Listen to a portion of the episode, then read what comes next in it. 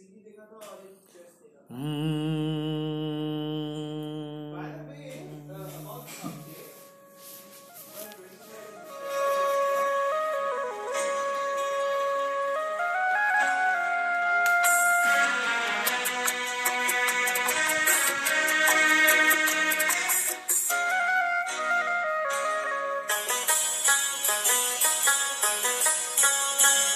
घुंघरू की तरह बजता ही रहा हूँ मैं, घुंघरू की तरह बजता ही रहा हूँ मैं। कभी इस पग में कभी उस पग में बजता ही रहा हूँ मैं,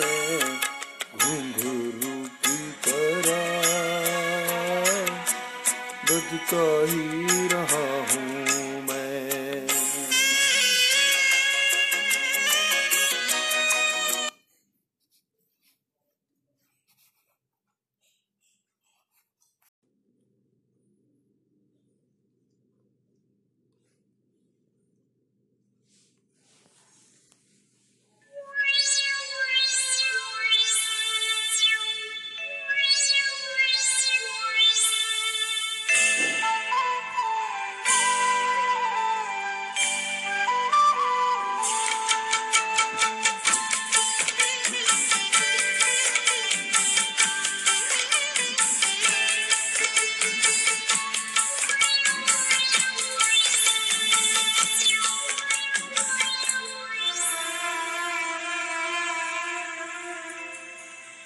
हमें तुमसे प्यार कितना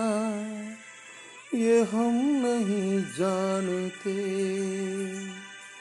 मगर जी नहीं सकते तुम्हारे बिना। हमें तुमसे प्यार कितना ये हम नहीं जानते,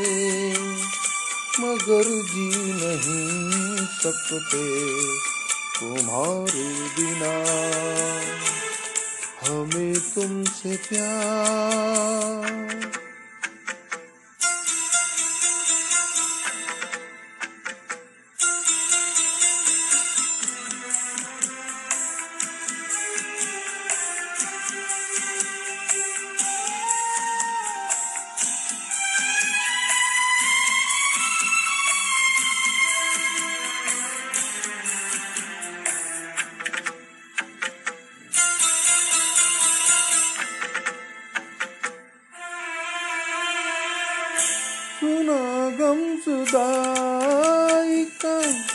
उठाते हैं लोग, जाने जिंदगी कैसे बिताते हैं लोग। दिन भी यहाँ तो लगे बरस के समान, हमें इंतजार कितना ये हम नहीं जानते, मगर जी नहीं सकते तुम्हारे बिना। हमें तुमसे प्यार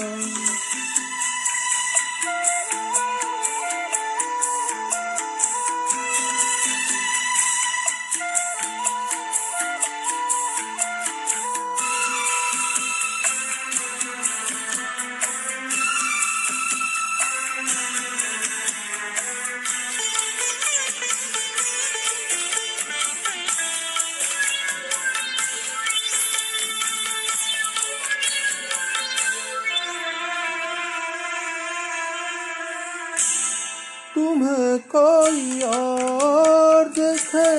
तो जलता है दिल, बड़ी मुश्किलों से फिर संभलता है दिल। क्या क्या जतन करते हैं तुम्हें क्या पता, ये दिल बेकरार कितना हम नहीं जानते, मगर जी नहीं सकते तुम्हारे बिना, हमें तुमसे प्यार कितना ये हम नहीं जानते, मगर जी नहीं सकते तुम्हारे बिना, हमें तुमसे प्यार।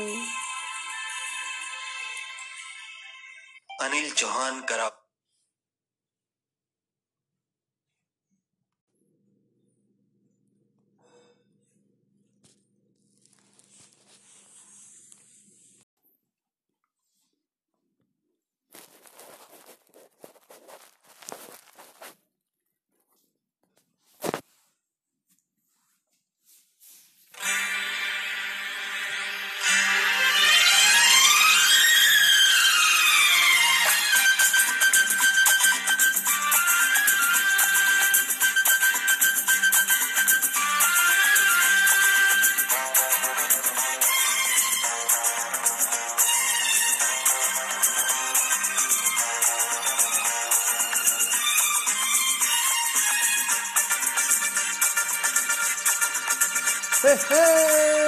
रोते हुए आते हैं सब, रोते हुए आते हैं सब, सबका हुआ जो जाएगा, ओ मुकद्दर का सिकंदर, ओ मुकद्दर का सिकंदर, शान मन कहलाएगा,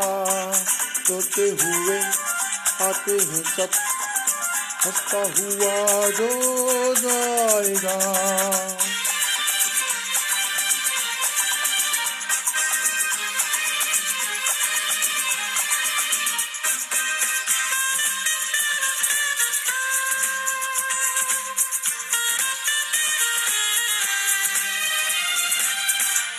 ओ सिकंदर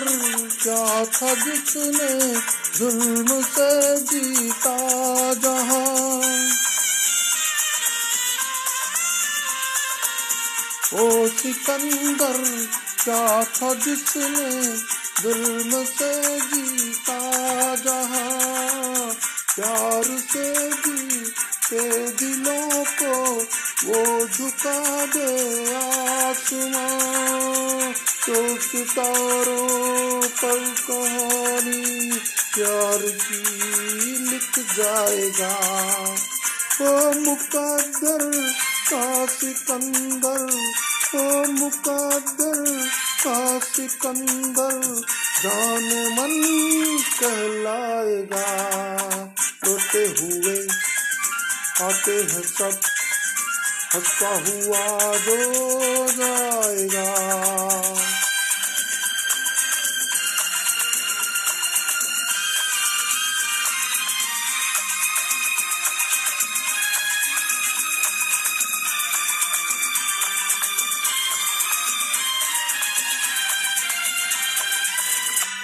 जिंदगी तो बेवफा है एक दिन ठुकराएगी, जिंदगी तो बेवफा है एक दिन ठुकराएगी, मौत महबूबा है अपने साथ लेकर जाएगी, मर के जीने की अदा जो दुनिया को सिखलाएगा, ओ मुकद्दर का सिकंदर, ओ मुकद्दर का सिकंदर, शान मन कहलाएगा, रोते हुए आते हैं सब, हंसता हुआ जो जाएगा।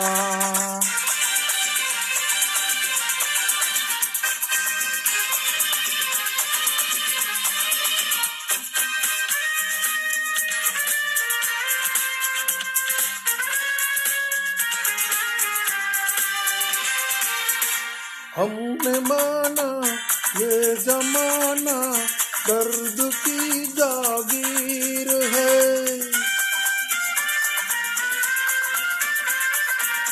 हमने माना ये जमाना दर्द की जागीर है, हर कदम पे आंसुओं की एक नई जंजीर है। साज गम पर जो खुशी के बीत जाता जाएगा, ओ मुकद्दर का सिकंदर, ओ मुकद्दर का सिकंदर, जाने मन कहलाएगा। रोते हुए आते हैं सब, हंसता हुआ रो जाएगा। ओ मुकद्दर का सिकंदर, ओ मुकद्दर का सिकंदर, जाने मन कहलाएगा, जाने मन कहलाएगा, जाने मन कहलाएगा। Thank you.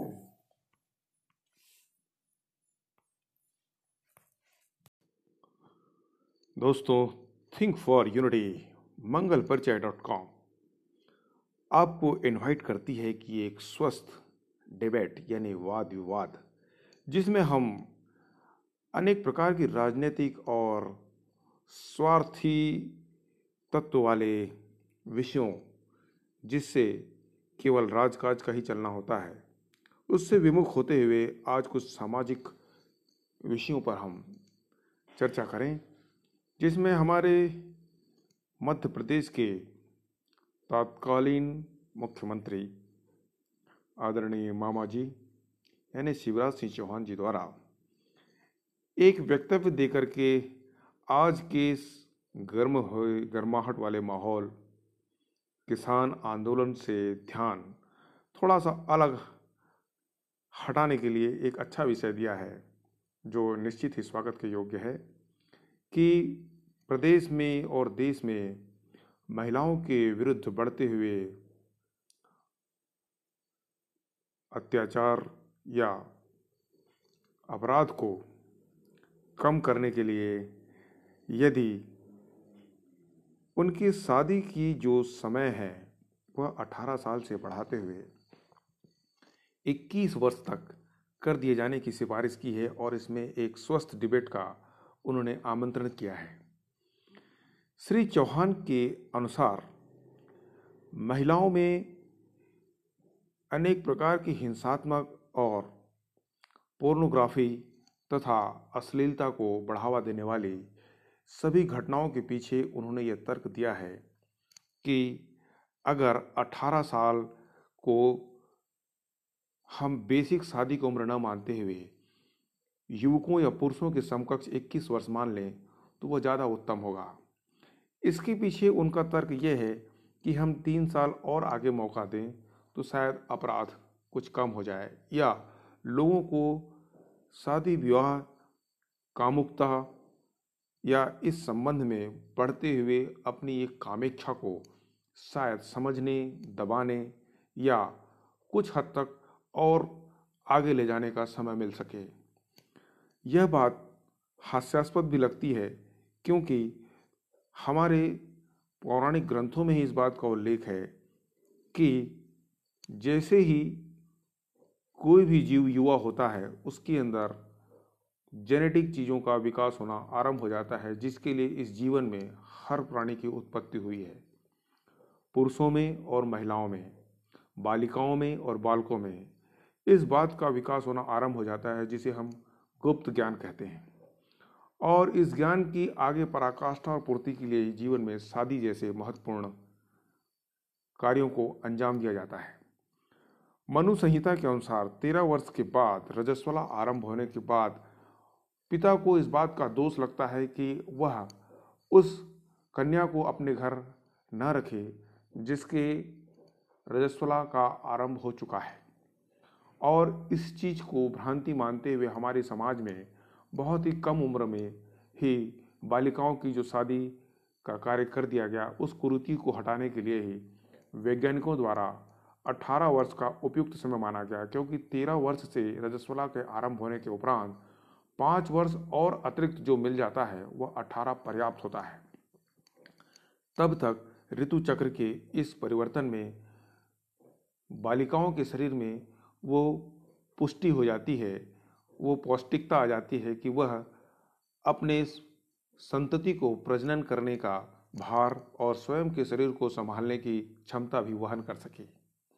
इसी प्रकार पुरुषों यानी बालकों के लिए भी इक्कीस वर्ष का समय सर्वोत्तम माना गया है, क्योंकि उनके अंदर भी इस प्रकार की वीर उत्पत्ति करने का जो प्रकृति द्वारा प्रदत्त उपहार है वह ग्यारह साल बारह साल से ही आरंभ हो जाता है, जो यदि हम परिपूर्ण रूप से उसे उत्तम माने तो वह पंद्रह से इक्कीस वर्ष यानी कि छः वर्ष की अवधि सबसे सर्वोत्तम अवधि मानी जाती है कि उस समय उनका शारीरिक विकास और सौष्ठव अपने आप में परिपूर्ण होता है। इसलिए अठारह वर्ष महिलाओं के लिए और इक्कीस वर्ष बालिकाओं के बालकों के लिए यानी पुरुषों के लिए सर्वोत्तम माना गया है। अब इस अवधि को सरकार यदि अठारह वर्ष बालिकाओं की न्यूनतम उम्र को या आदर्श उम्र को इक्कीस वर्ष आगे तक बढ़ाना चाहती है तो इसके पीछे राज क्या हो सकता है? उन्होंने एक स्वस्थ बहस को आयोजित किया है, आमंत्रित किया है। इसके संदर्भ में अभी वर्तमान परिप्रेक्ष्य में सज्जन सिंह वर्मा, जिन्होंने एक दुस्साहस किया और इसका प्रत्युत्तर दिया कि शिवराज सिंह चौहान जी ऐसे कौन से वैज्ञानिक डॉक्टर हैं जिन्हें इस संबंध में ऐसा अभूतपूर्व ज्ञान प्राप्त हो गया कि अठारह वर्ष के बजाय इक्कीस वर्ष बालिकाओं की उम्र को ही अनिवार्य कर देनी चाहिए एक आदर्श शादी की परंपरा के लिए या कानूनन वैध शादी की परंपरा के लिए। इस संबंध में कांग्रेस का प्रत्युत्तर देना न्यायोचित भी है, क्योंकि विपक्ष बनता ही इसीलिए है। इसके आगे श्री वर्मा जी ने और भी बहुत सारी बातें कही कि कांग्रेस मुद्दों को सही ढंग से उठाना नहीं जानती। हम मुद्दों को तब तक उठाते हैं जब तक सांप निकल जाता है और हम लकीर पीटते रह जाते हैं। इस मामले में भाजपा हमसे कहीं ज़्यादा आगे है, ऐसा उनका मानना है कि कहीं भी कुछ एक छोटी सी घटना होती है उसको तत्काल एक अच्छे फील्डर की तरह भाजपा द्वारा लपक लिया जाता है और लपकने के बाद उसको सही ढंग से अपनी जनता के बीच उपस्थिति दर्ज कर दी जाती है। तो ये तो रही बात दो नेताओं की जो अपने अपने वक्तव्य देते हुए इस बात को बताना चाहते हैं कि शादी की वास्तविक उम्र बालक और बालिकाओं के लिए क्या होगी। हमारा इस संबंध में मानना है कि जब मियाँ बीवी राजी तो क्या करे काजी, अर्थात शादी की योग्य उम्र प्राप्त करने के बाद और शारीरिक सौष्ठव जो एक आदर्श स्टेज के रूप में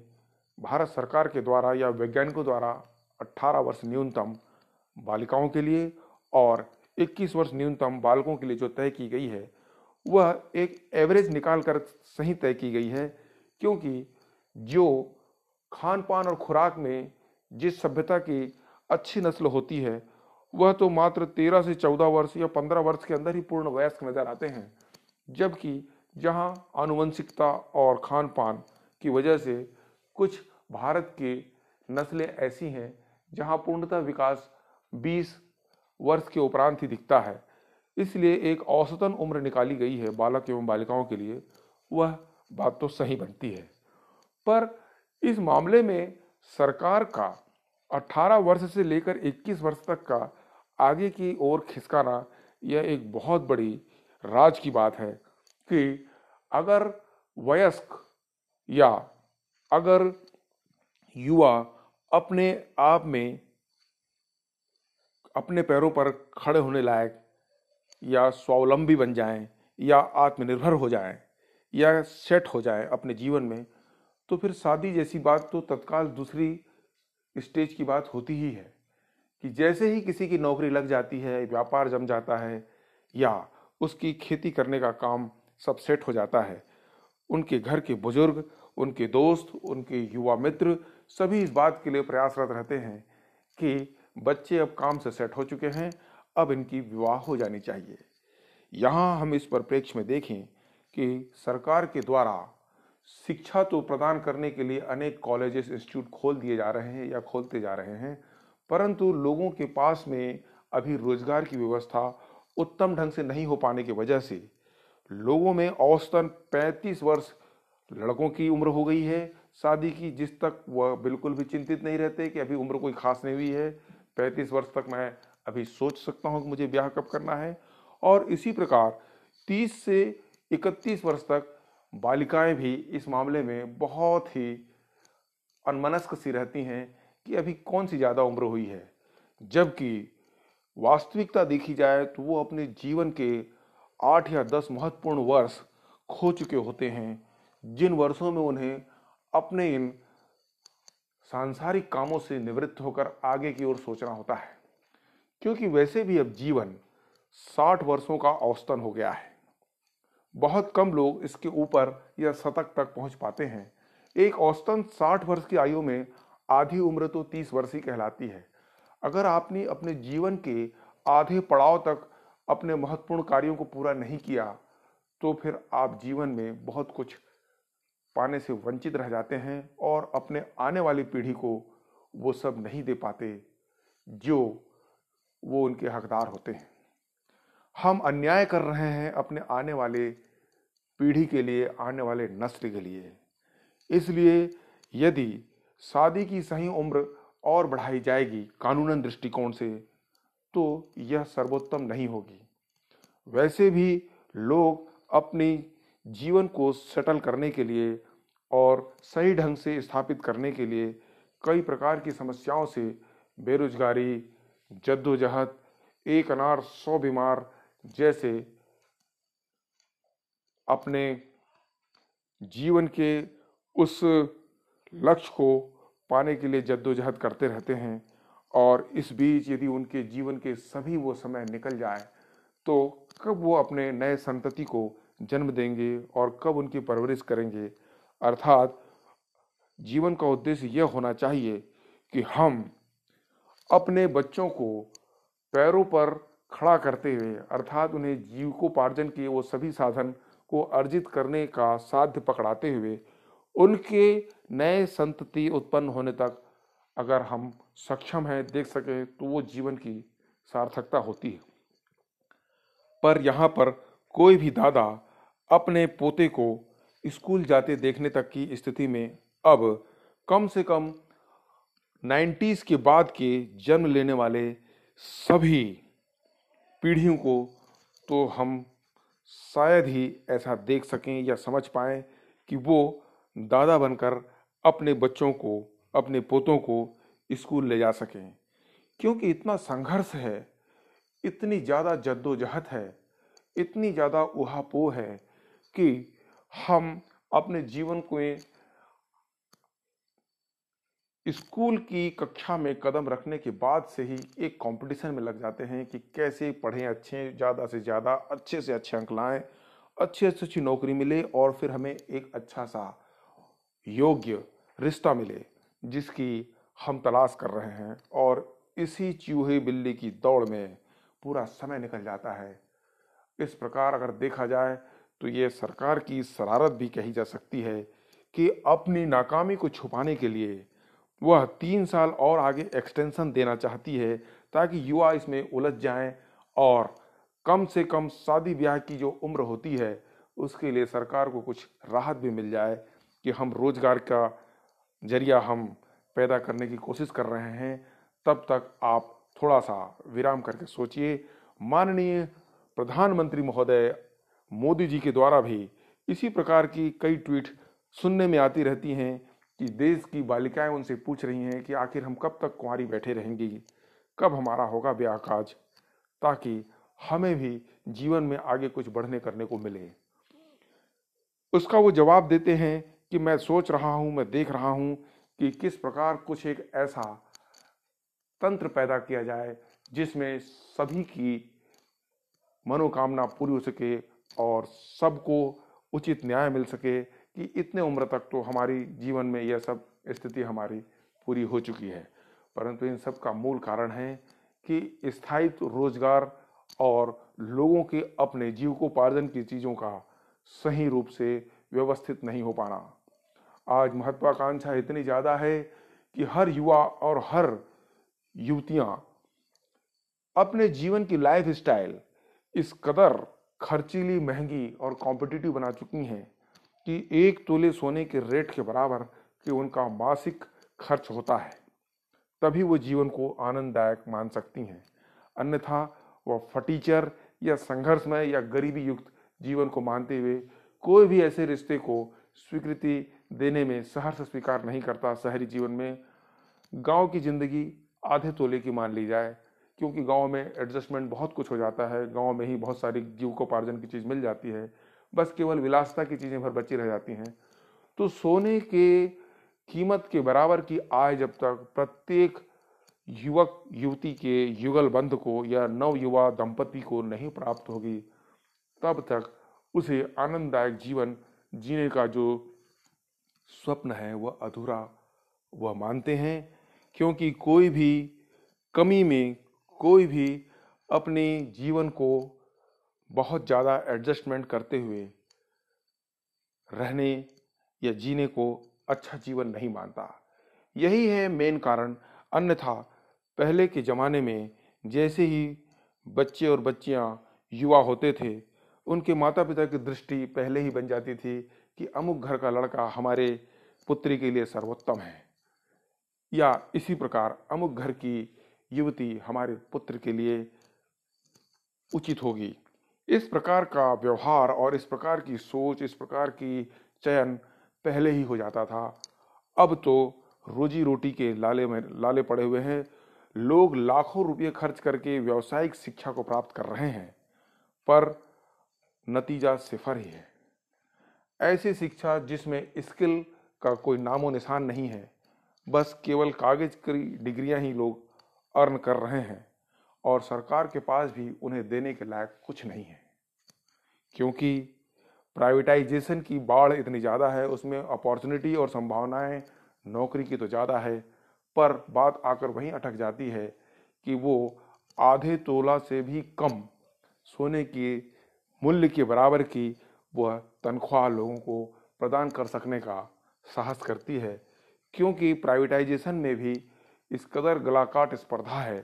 कि जो काम लोग पहले सौ रुपया में ठेके डालकर ग्रहण करते थे, आज उसे लोग पचास रुपये में भी लेने के लिए मारामारी मची हुई है। तो जब कोई पचास रुपये कम यानी पचास प्रतिशत कम में अगर किसी कार्य को करना चाहेगा, तो उसकी क्वालिटी में तो गिरावट आएगी ही, उसके रोजगार में गिरावट आएगी, और जितना वो पाएगा उतना ही वह लोगों तक दे पाएगा। तो दोस्तों, यही है मेन कारण जिसके कारण समाज में शादी की जो अव्यवस्था हर घर में फैल रही है, बढ़ रही है, उसके पीछे मेरी नज़र से यह वक्तव्य। पर मैं चाहूँगा कि आप सभी इस डिबेट में भाग लें और अपनी अपनी राय बताएं कि आपकी राय में शादी की उम्र बढ़ाए जाने के पीछे क्या कारण हो सकते हैं। सरकार की ऐसी कौन सी दृष्टिकोण है इस शादी की उम्र को बढ़ाने के पीछे कि अगर युवा और युवती योग्य, परिपक्व, शारीरिक रूप से, मानसिक रूप से हो चुके हैं, तो केवल आर्थिक रूप से ही सक्षम नहीं हो पाने की वजह से उनका जीवन अंधकार में क्यों हो रहा है। आपके प्रश्नों का हमें जवाब रहेगा, और हमारे इस पेज को आप लाइक करने, सब्सक्राइब करने और शेयर करने से न चूकें, क्योंकि हम चाहेंगे कि हम आपके बीच इसी प्रकार के बहुत सारे ज्वलंत प्रश्नों का उत्तर खोजने की हम कोशिश करते रहेंगे, जिसमें आपका सुनना, देखना, पढ़ना या जानना बहुत ही आवश्यक है मेरी नज़र से। मिलते हैं दोस्तों अगले विषय पर, तब तक हमें इस पर आपका विचार का इंतज़ार रहेगा। आज हम देश के अन्नदाता यानी किसान, जो अन्न नहीं उगाएंगे तो लोग भूखे मर जाएंगे, इसलिए उन्हें अन्न का दाता कहते हैं। इसी प्रकार यदि लोग कर नहीं देंगे तो सरकार का कोष नहीं भरेगा। इसलिए व्यापारी कर्मचारियों और देश के व्यापार करने से संबंधित मुद्राओं की आय और व्यय से संबंधित लाभ लेने वालों को करदाता मानते हुए हम उन्हें लक्ष्मी प्रदाता कहेंगे। तो इन दाता और प्रदाता के होड़ में आज एक मुद्दे की बात हम करने वाले हैं। जैसे ही किसान इस बात को मानता है कि उसे उनकी फसल का न्यूनतम मूल्य मिलना चाहिए और इस न्यूनतम मूल्य को वो एम एस पी कहते हैं, क्योंकि वह जितना परिश्रम करता है, जितनी लागत लगाता है, अगर उस लागत का उसे लाभ न मिले तो ऐसा व्यापार किस काम का, ऐसा काम किस काम का। पहले यह बात जरूर कही जाती थी कि उत्तम खेती मध्यम बान, निखत चाकरी भीख निदान, यानी खेती को सर्वोत्तम इसलिए माना जाता था क्योंकि अगर कुछ ना करो तो खेती करने के बाद आपको निर्धारित अवधि तीन महीने अधिकतम से लेकर कुछ और दिन ज़्यादा, यानी सौ दिनों से एक सौ बीस दिनों के अंदर आपको कुछ न कुछ आय की राशि प्राप्त तो हो ही जाती थी। और इस प्रकार आप देख सकते हैं कि जो आप आय आपको मिलती थी उससे आप अपने जीवन को उन्नत बनाते हुए कार्य कर सकते थे। यहाँ जब किसान स्वयं को तीस चालीस वर्षों से ठगा हुआ महसूस करने लगे, उनकी उन्नति का साधन नहीं समझ में आया, तो एक विद्रोह और विरोध का स्वर फूट पड़ा, जो अभी हम किसान के धरना आंदोलन के रूप में देख रहे हैं। मैं भविष्य वक्ता तो नहीं, लेकिन आने वाले कुछ समय बाद जो उत्तम खेती और मध्यम बान, निखत चाकरी भीख निदान के कहावत में इसका क्रम जो उल्टा हो गया है कि उत्तम नौकरी निखत खेती हो गई है, इसका क्रम पलटने वाला है। क्योंकि सभी जानते हैं कि विद्या प्राप्ति के लिए किए जाने वाले प्रयास, यानी कि ज्ञान के अर्जन के लिए किए जाने वाले प्रयास और धन के निवेश से बड़ा कोई निवेश नहीं है, क्योंकि इसमें किए गए निवेश से आपको मूल के साथ साथ उसके ब्याज के रूप में, सूद के रूप में आपको लगातार बढ़ते क्रम में आय की प्राप्ति होती है। जैसे अच्छी शिक्षा प्राप्त करने के बाद जब कोई अच्छी नौकरी पा जाता है तो वह अपने किए गए निवेश, यानी शिक्षा प्राप्ति के लिए किए गए निवेश से कई गुना ज़्यादा, हजार दस हजार गुना ज़्यादा अपनी आय की प्राप्ति कर लेता है। मैं यहाँ आप सभी लोगों का ध्यान आकर्षण करना चाहता हूँ कि जब से शिक्षा पर जोर चला है तब से सभी अभिभावक, चाहे वो किसान हो, चाहे व्यापारी हो, चाहे नौकरी पेशा से संबंधित लोग हों, सबने अपने जीवन में अपने बच्चों को अच्छी शिक्षा प्रदान करने के लिए अपने शौक, अपने पेट, अपनी हर प्रकार की खर्च को कटौती करते हुए शिक्षा में ज़्यादा से ज़्यादा निवेश किया है। इसलिए औसतन यदि हम यह आकलित करें कि एक बच्चे पर एक सामान्य आय से लेकर अधिकतम आय वर्ग के लोगों के स्टैंडर्ड के आधार पर अगर वह अपने बच्चे को शिक्षित करने में अपने आय का साठ से सत्तर प्रतिशत खर्च कर देते हैं, तो वह यह आशा रखते हैं कि उनके द्वारा किए गए इस निवेश का उन्हें कुछ प्रतिफल मिले, कम से कम आगे आने वाले बच्चे की ज़िंदगी संवर जाए और वह बढ़ते क्रम में उस आय की प्राप्ति करे। अगर उसे ऐसा प्राप्ति नहीं होता तो जिस प्रकार किसान आंदोलनरत है, आने वाले समय में रोजगार के लिए सभी अभिभावकों के द्वारा इसी प्रकार का एक जन आंदोलन तैयार हो सकता है, क्योंकि सबको मालूम है कि किए गए खर्च के अनुपात में यदि हमें उसका रिटर्न न मिले तो वह खर्च किस काम का। यहाँ शिक्षा के गिरते हुए स्तर और सभी लोगों को अपनी डिग्री किसी न किसी तरीके से, चाहे वो प्रथम श्रेणी में हो, चाहे तृतीय श्रेणी में हो, प्राप्त कर लेने की जो होड़ लगी रहती है या जो परिणाम रहता है, उससे हमारे जीवन में किसी प्रकार के भी हमें प्रतिफल नहीं मिल पाता। कहने का तात्पर्य है कि शिक्षा में जिस प्रकार खर्च हो रहा है और बच्चे बेरोजगार घूम रहे हैं, लोग व्यावसायिक शिक्षा प्राप्त करने में अगर अमूमन कॉलेज स्टैंडर्ड की ही बात कर लें तो दस से बीस लाख रुपए तक का व्यय लोग तीन से चार सालों या पाँच सालों के दरमियान ही कर डालते हैं।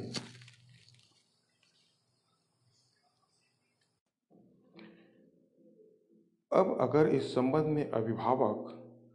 अपने बच्चों के ऊपर किए जा रहे शिक्षा के विकास हेतु खर्च पर यदि गणना करें तो उनके द्वारा किए गए खर्च लाखों में पहुंच जाते हैं और नतीजा केवल दो या चार प्रतिशत बच्चों को ही नौकरियां या आकर्षक चीज़ मिल पाती हैं। तो इसका तात्पर्य यह हुआ कि हम जब कोई भी निवेश करते हैं तो उसका प्रतिफल सही नहीं मिल पाता तो उसमें निराशा ही हाथ लगती है। जैसे वर्तमान में अभी किसान इस व्यथा से जूझ रहे हैं और सरकार को चालीस सालों बाद कानून बनाने हेतु एवं कुछ नया करने हेतु घेर रहे हैं। हमारी राय में नौकरी को उत्तम बनाने के लिए हमें कुछ ऐसी व्यवस्था करनी चाहिए कि आवश्यक शिक्षा के बाद कुछ मिनिमम आय सरकार या भत्ते के रूप में दे या जीविकोपार्जन हेतु जो व्यक्ति अपना शिक्षा एवं प्रयास में बहुमूल्य समय दस से बीस साल तक गुजार देता है उस पर प्रति माह उसका निवेशित किया जाना चाहिए जो भी वह फीस के रूप में स्कूलों को देता है। इस हेतु प्रशासन को जैसे प्रोविडेंट फंड का एक अकाउंट बनाते हुए प्रत्येक कर्मचारी के अकाउंट में पैसे नियोक्ता और सरकार द्वारा जमा कराए जाते हैं, उसी तर्ज पर प्रत्येक स्टूडेंट के क्लास आरंभ होने से लेकर उसकी ग्रेजुएशन तक जो फीस शैक्षणिक संस्थानों द्वारा लिए जाते हैं उसमें कुछ एक ऐसा अंश स्कूलों द्वारा उस विद्यार्थी के अकाउंट में जमा कराते जाना चाहिए और बची शेष राशि उस स्कूल के साथ प्रशासन द्वारा दिया जाना चाहिए। अगर ये प्रक्रिया सफल होती है तो इसमें उसके पूर्ण रूप से डिग्री या उसकी पूरी सर्टिफिकेट लेने के उपरांत तक उसके अकाउंट में कम से कम इतनी राशि तो जमा हो ही जाएगी जिसके ब्याज से उसको एक जीविका भत्ता के रूप में आय की प्राप्ति हो सकती है। दूसरे शब्दों में इसे म्यूचुअल फंड के सिस्टमेटिक इन्वेस्ट इन्वेस्टमेंट प्लान की भांति भी हम समझ सकते हैं। हो सकता है शायद इससे विद्यार्थियों का कल्याण हो जाए और भारी भरकम फीस लेने वाले इंस्टीट्यूट के खाते से अगर कुछ राशि उनके वास्तविक जीवन के आर्थिक कैरियर बनाने में यदि मिल जाता है तो उससे एक स्कूल और प्रतिष्ठान की या सरकार के शैक्षणिक तरीके की बदनामी से भी बचा जा सकता है कि कम से कम शिक्षा के लिए निवेश किए जाने वाले समय और धन के परिप्रेक्ष्य में एक व्यक्ति को उसकी जीविकोपार्जन के लिए कम से कम पाँच से दस हज़ार रुपये का पेंशन जैसी चीज़ तो उसे मिल ही सकती है। यह एक छोटी सी सलाह हो सकती है। हो सकता है इस कच्चे आइडिया को कुछ और भी परिष्कृत प्रकार से संशोधित करते हुए कुछ एक ऐसा नया निकाला जाए हल जिसमें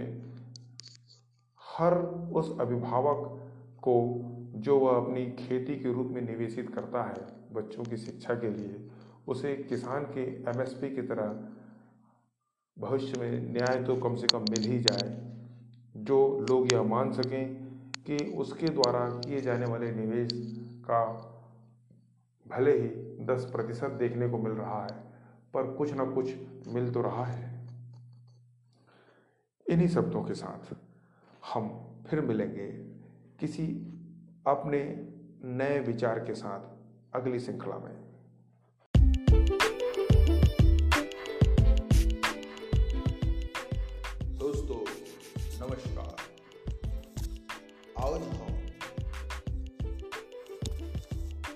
थिंक फॉर यूनिटी मंच के सोचने से हम सभी लोगों को एक स्वस्थ विवाद विवाद यानी कि डिबेट के लिए आमंत्रित करते हैं, जिसमें हमारा यह उद्देश्य है कि जो भी अपने विचारों से हमें अवगत करना चाहता है वह हमारे द्वारा बताए जा रहे लिंक पर निर्धारित समय पर उपस्थित हो और जो व्हाट्सएप या अन्य किसी माध्यम से जिसके द्वारा हम आपसे जुड़ना चाहते हैं उसमें अपनी उपस्थिति दर्ज करा रहे हैं। प्रत्येक सहभागी यानी कि भाग लेने वाले कैंडिडेट को दो से तीन मिनट का समय दिया जाएगा बारी बारी से, जिसमें आपको अपने तार्किक तरीके से अपने सामने बोलने वाले विद्वान की बातों को सही ढंग से उसका प्रतिपक्ष रखते हुए अगर आप इस प्रतियोगिता में विजयी होते हैं तो आपको थिंक फॉर यूनिटी प्लेटफॉर्म के सदस्य से इनाम के साथ साथ प्रशस्ति पत्र भी दिया जाएगा। याद रखिए, ये प्रतिस्पर्धा केवल जन जागरण में जानने वाले लोगों और प्रबुद्ध लोगों के लिए है जो निर्विकार एवं बिना किसी